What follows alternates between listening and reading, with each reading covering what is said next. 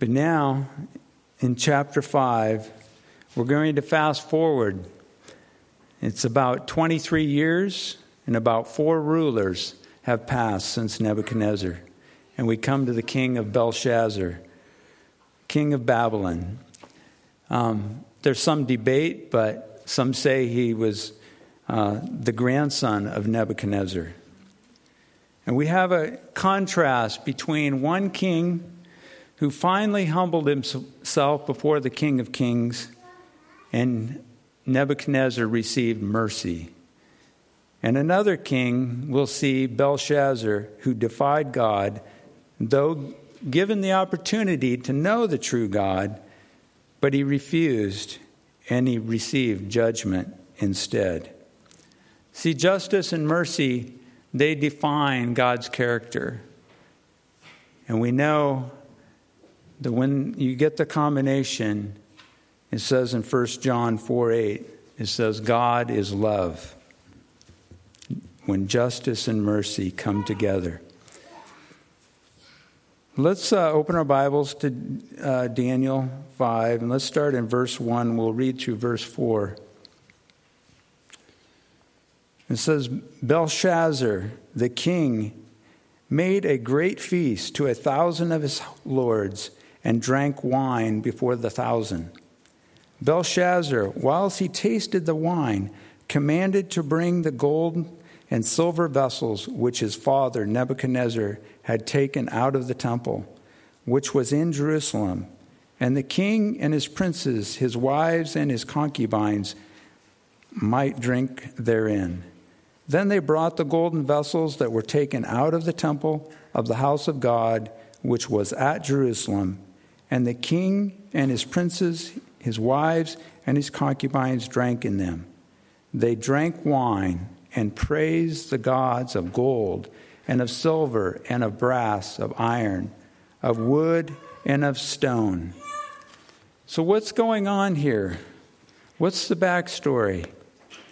What's happening as this feast is going on?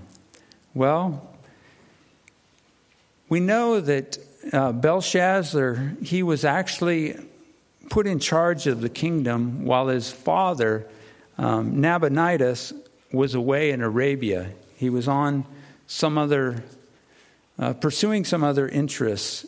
And so he was actually a co ruler with his father. And even though the city was under siege, the very night of this great feast, and it was under siege by the Medes and the Persian army.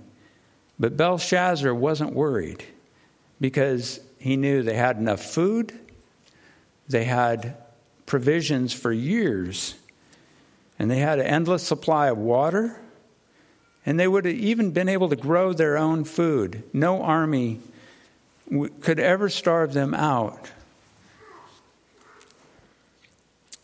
But one of the reasons was because mass, uh, Babylon was a massive size. And there is some debate about this. If you look at historians and stuff, we don't know exact size. But some uh, historians believe that the walls were at least 10 to 14 miles long on each side. And there was also a quarter mile wall or between a quarter mile distance between an inner and an outer wall is, is what some historians believe. And they say that the walls could have been 70 feet or taller, and there would have been enough room to turn a chariot around with horses on top of the walls. It's a pretty, pretty massive city. And this could have been the reason why Belshazzar was so confident is because he thought his city was impregnable, that it was no one could take it. And so, for that reason, it might have been why he planned this great feast out of pride and arrogance and even confidence in this great city. In verse 1, we read, it said the wine was flowing. What's the chances of good things happening when the, when the wine is flowing. Are you going to have good judgment? in your decisions? In Proverbs 31 4, it says, It is not for kings, O Lemuel. It is not for kings to drink wine or for rulers to desire strong drink.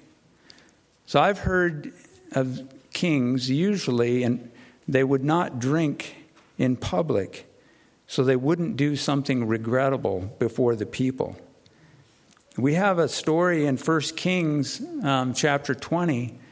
Uh, this is another king, Ben-hadad. He was the king of Syria, and he got drunk at noon with 32 kings, and he ends up getting routed in a battle with Ahab because they were all drunk.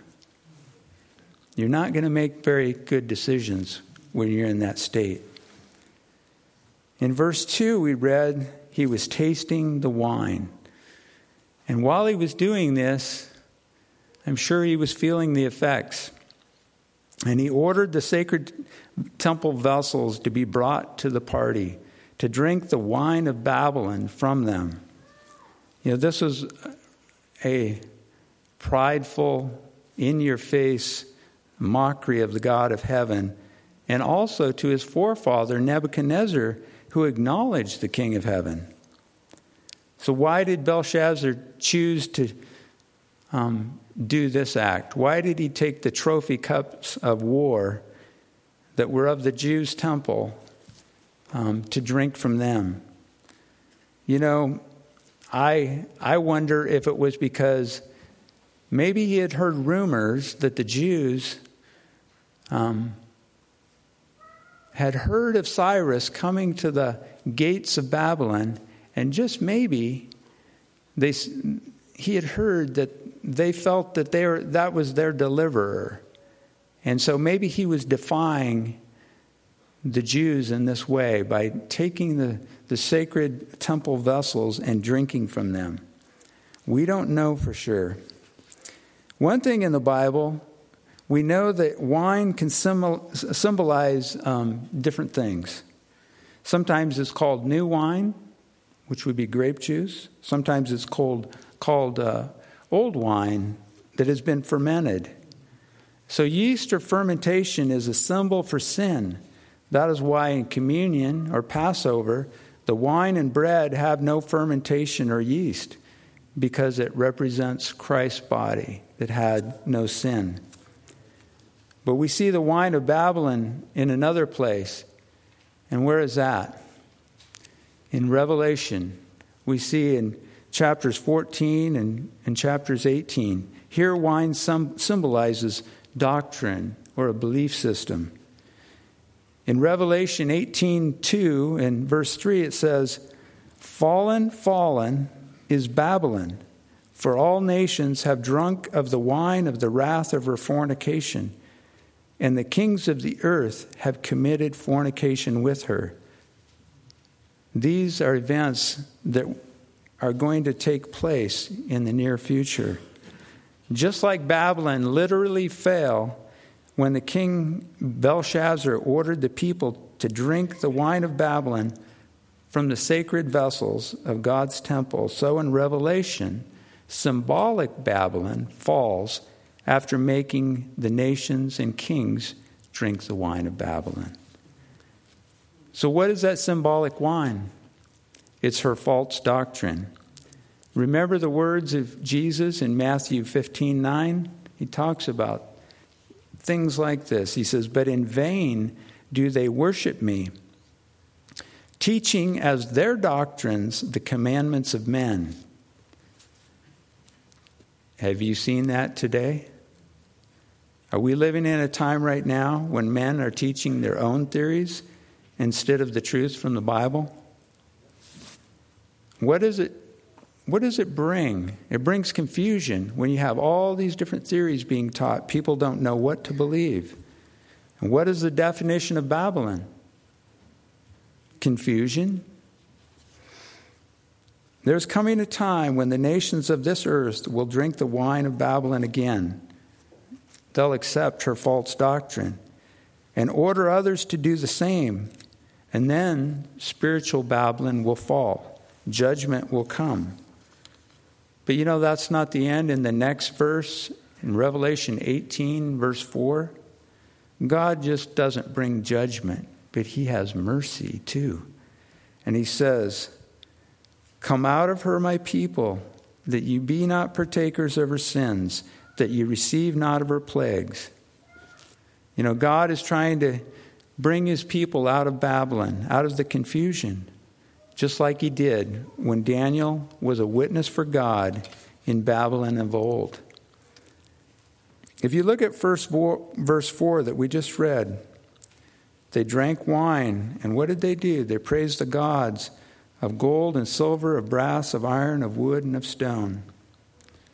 Why would you praise something that is not living when you can praise the living God?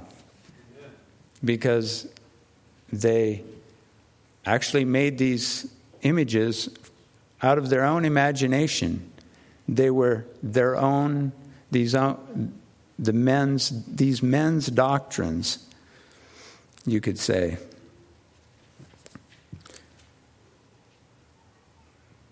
Let's go to verse 5. In Daniel, verse 5, it says, After they were drinking the wine in these vessels, something happened. In the same hour, in the same hour came forth fingers of a man's hand and wrote over against the candlestick upon the plaster of the wall of the king's palace and the king saw the part of the hand that wrote. Then the king's countenance was changed, and his thoughts troubled him. So the joints of his loins were loosed, and his knees smote one against another. The king cried aloud to bring in the astrologers, the Chaldeans, and the soothsayers. And the king spake and said to the wise men of Babylon, Whosoever shall read this writing and show me the interpretation thereof shall be clothed with scarlet and have a chain of gold about his neck and shall be the third ruler of the kingdom. So we have this saying today, don't we? If you were to say the writing's on the wall, what would that mean? Could mean many different things. It could be, I wrote down a few. It could mean doom, misfortune, something bad's going to happen, un, something unpleasant's going to happen. Or it could mean this is the end. This is the end. The writing is on the wall. We use, there's many terms we use in the Bible today that people don't really realize where they came from. And this is one of them. And this was the end for Belshazzar. In verse 6, it says the king's countenance was changed. He becomes sober very fast, doesn't he? Because his conscience was awakened and he was very afraid. In verse 7, he calls for the wise men. Who else called for the wise men? Yeah, Grandpa, Nebuchadnezzar. And he offered rewards of a third rulership in the kingdom. And then verse 8, it says, Then came in all the king's wise men, but they could not read the writing nor make known to the king the interpretation thereof. Then was King Belshazzar greatly troubled, and his countenance was changed in him, and his lords were astonished. So he was afraid at first. But then he had a little bit of hope. Well, I'll call in the wise men. They'll give me some answers, they'll know what it says. But when they had no answers, he became more afraid. When God makes men afraid, they cannot hide the intensity of their fear. And some have even, I've heard pastors preach on this, and some say that they've interpreted his loins were loosed and his knees knocked together, that maybe he lost con- control of some of his bodily functions, even, which is possible. But as we get down to verse 10, something happens. Now the queen, by reason of the words of the king and his lords, came into the banquet house. And the queen spake and said, O king, live forever. Let not thy thoughts trouble thee, nor let thy countenance be changed. We're not sure. There is a debate on what queen this was. Some say it could have been the daughter of Nebuchadnezzar, some say it could have been the wife of Nebuchadnezzar that could still have been alive. We're not sure, but it's the queen mother, and maybe the queen mother of uh, Belshazzar. But she says in verse 11, and this is very profound there is a man in thy kingdom, in whom is the spirit of the holy gods, and in the days of thy father light and understanding and wisdom like the wisdom of the gods, was found in him, whom the king Nebuchadnezzar, thy father, the king, I say thy father, made master of the magicians, astrologers, Chaldeans, and soothsayers. You see, she must have had um, a personal knowledge of Daniel because she named him Daniel by his Hebrew name. And she didn't call him in, in the next, she didn't call him, we'll see this in verse 12. For as much as an excellent spirit and knowledge and understanding, interpreting of dreams and showing of hard sentences and dissolving of doubts were found in the same Daniel, whom the king named Belteshazzar now let Daniel be called, and he will show the interpretation. So here she, she named him by his Hebrew name, Daniel. And she says, But the king named him Belteshazzar. So she must have had a personal knowledge. Does she sound very confident? She says, And I wonder if she was a believer in the true God because she wasn't at that party, she wasn't at that feast. She came after she heard what was going on. And she has a lot of confidence in Daniel, in Daniel's God. So in verse 13, we see that um, Daniel is brought before the king. And verse 14, the king has heard about Daniel. And then in verse 15, it says, And now the wise men, the astrologers, have been brought in before me. So here is Belshazzar speaking. And they, that they should read this writing and make known unto me the interpretation thereof. But they could not show the interpretation of the thing. The wise men had no answers. Did the wise men in Babylon ever have any answers? They had no answers for Nebuchadnezzar either. Who has the answers in Babylon? Who has always had them? God, God, but God's servants. You're familiar with Amos 3 7 and what that verse says? It says, Surely the Lord God will do nothing, but he revealeth his secret unto his servants, the prophets. The Bible has the answers for us today, doesn't it? It reveals the events that have happened and that will happen in the future. I'm going to turn over to Isaiah 46, verse 9, and I want to read something here for you. Isaiah 46, verse 9 says, Remember the former things of old, for I am God, and there is none else. I am God, and there is none like me, declaring the end from the beginning, and from ancient times the things that are not yet done saying, My counsel, my counsel shall stand, and I will do all my pleasure. Amen. God has the answers. And today, at the end of time, God's people, we're spiritual Israel, will have the answers before the fall of Babylon. Are we acquainted with the answers? that God wants us to give? You know, in 1 Peter, In 1 Peter 3:15 it says this, "But sanctify the Lord God in your hearts, and be ready always to give an answer to every man that asketh you a reason of the hope that is in you with meekness and fear."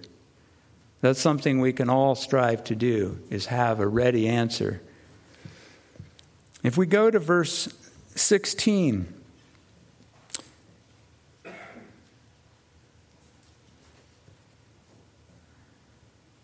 it says, um, And I have heard of thee, that thou can, canst make interpretations and dissolve doubts. Now, if thou canst read the writing and make known to me the interpretation thereof, thou shalt be clothed with scarlet, and have a chain of gold about thy neck, and shalt be the third ruler in the kingdom. Wasn't Daniel offered that once before? But it was even better before. It was the second ruler. Now he's only offered the third ruler. Why is that? Because Belshazzar's Belshazzar is a co-ruler with his father Nabonidus. So he can't even offer him the second rulership. He offers him the third.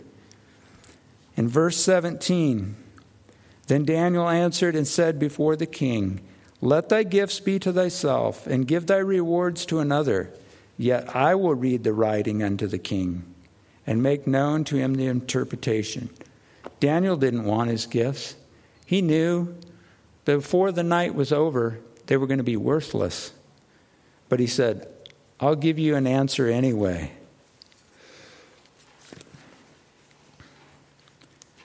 As we go down in verses 18 through 21, Daniel gives a history lesson to Belshazzar.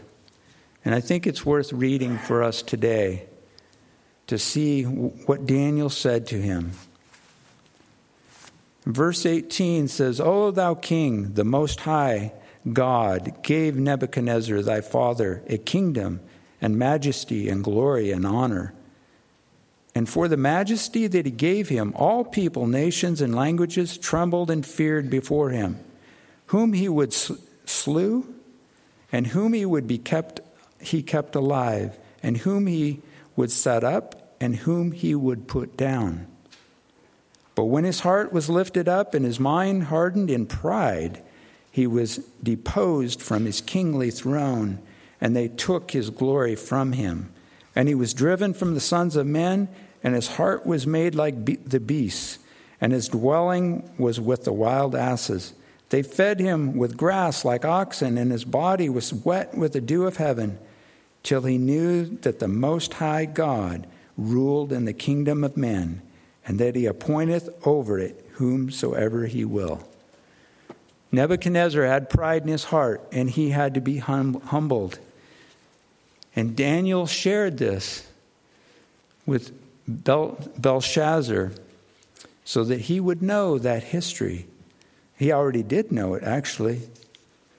If you go to verses 22 and 23, it says, And thou, this, his son, O Belshazzar, hast not humbled thine heart, though thou knewest all of this.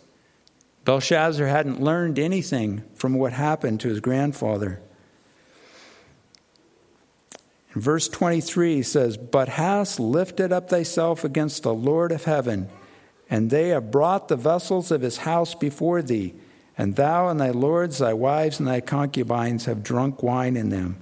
And thou hast praised the gods of silver, of gold, of brass, iron, wood, and stone, which see not, nor hear, nor know, and the God in whose hand thy breath is, and whose are all thy ways, hast thou not glorified. You know, as you're thinking about this, Daniel is standing before the king of one of the most powerful nations on earth, and he's rebuking him, isn't he? How many of us would have that strength to do that? To go in before a ruler and tell him what he's doing wrong and explain it to him? I don't know. But maybe we'll have that opportunity someday. And he says, because you didn't humble yourself and you weren't glorifying God who gives you life. Instead, you were glorifying gods that couldn't hear or speak. Imaginary gods. I'd like to share another verse with you. It's from Jeremiah 9, verse 23. Jeremiah says, Who we should be glorifying. Thus saith the Lord, Let not the wise man glory in his wisdom, neither let the mighty man glory in his might. Let not the rich man glory in his riches, but let him that glorieth glory in this, that he understandeth and knoweth me, that I am the Lord which exercise loving kindness, judgment, and righteousness in the earth.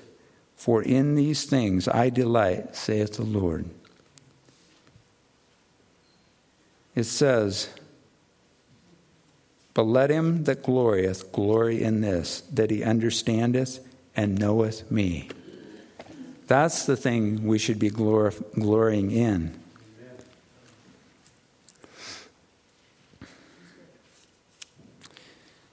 In verse 24, Daniel explains to him because he had not glorified God and he had pride in his heart, then was a part of the hand sent from him, and this writing was written. You know, when you look and you hear about the hand of God or the finger of God, it's really a reference to God's unlimited power as he intervenes directly in the affairs of men's lives. You know, little did Belshazzar know that God was watching, that he witnessed his sacrilegious um, actions that night. And even today, God knows what we're doing, doesn't he? Good or bad. But even in spite of this, he is always drawing men to him. Did Belshazzar have the opportunity to know God? He did, but he, he refused to know God. And then Daniel stands before the king and he, he gives him the interpretation, verse 25. And this is the writing that was written Mene, mene, tekel, upharsin. This is the interpretation of the thing. Mene, God hath numbered thy kingdom and finished it. Tekel, thou art weighed in the balances and art found wanting. Peres, thy kingdom is divided and given to the Medes and Persians. then commanded Belshazzar, I'll stop right there, verse 28. so the interpretation, ultimately judgment, has come on Belshazzar's kingdom. Excuse me.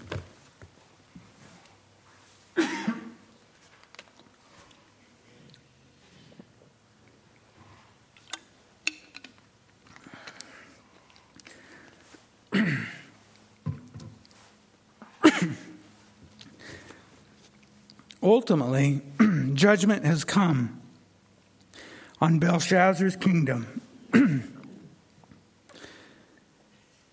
So, how is it on our lives today? If Jesus were to confront us today, would we be found wanting? Excuse me. When you talk too much up here, sometimes you lose your voice. you know, there's other times that God's hand or finger of God happened. Can you think of any? The God used his finger. There's some shaking of his, your heads. Remember when God's finger wrote on the Ten Commandments, on the tables of stone? that was the standard by which we're judged by, right? And then in this instance, um, judgment was brought by the finger of God upon Belshazzar. and there's another instance as you think in the New Testament. Jesus, when he knelt down in the dirt and started writing with his finger with the woman caught in adultery. She had accusers, and she was bound down in repentance and humility and shame. And as he wrote, the accusers walked away. And as he said to her, he said, Where is your accusers now? And he says, Neither do I condemn you. that was God's finger writing in mercy, wasn't it? So there was judgment and mercy by the commandments or by the finger of God. So God is always offering mercy. If you go, as we finish here in verse 29 and 30 and 31, says, Then commanded Belshazzar, and they clothed Daniel with scarlet and put a chain of gold about his neck and made a proclamation concerning him that he should be the third ruler in the kingdom, something that Daniel didn't want. In that night was Belshazzar, the king of the Chaldeans, slain, and Darius the Median took the kingdom, being about threescore and two years old, about 62 years old. So somehow, God, allowing the kingdom or the army of the Medes and Persian to come in, he protected Daniel, didn't he? Technically, Daniel was a ruler, the third ruler, but God protected him. And as we'll see in the next chapter, what he did for Daniel. It's an amazing book. A prominent pastor pointed out that Daniel is really a book about kingdoms. Who will we obey?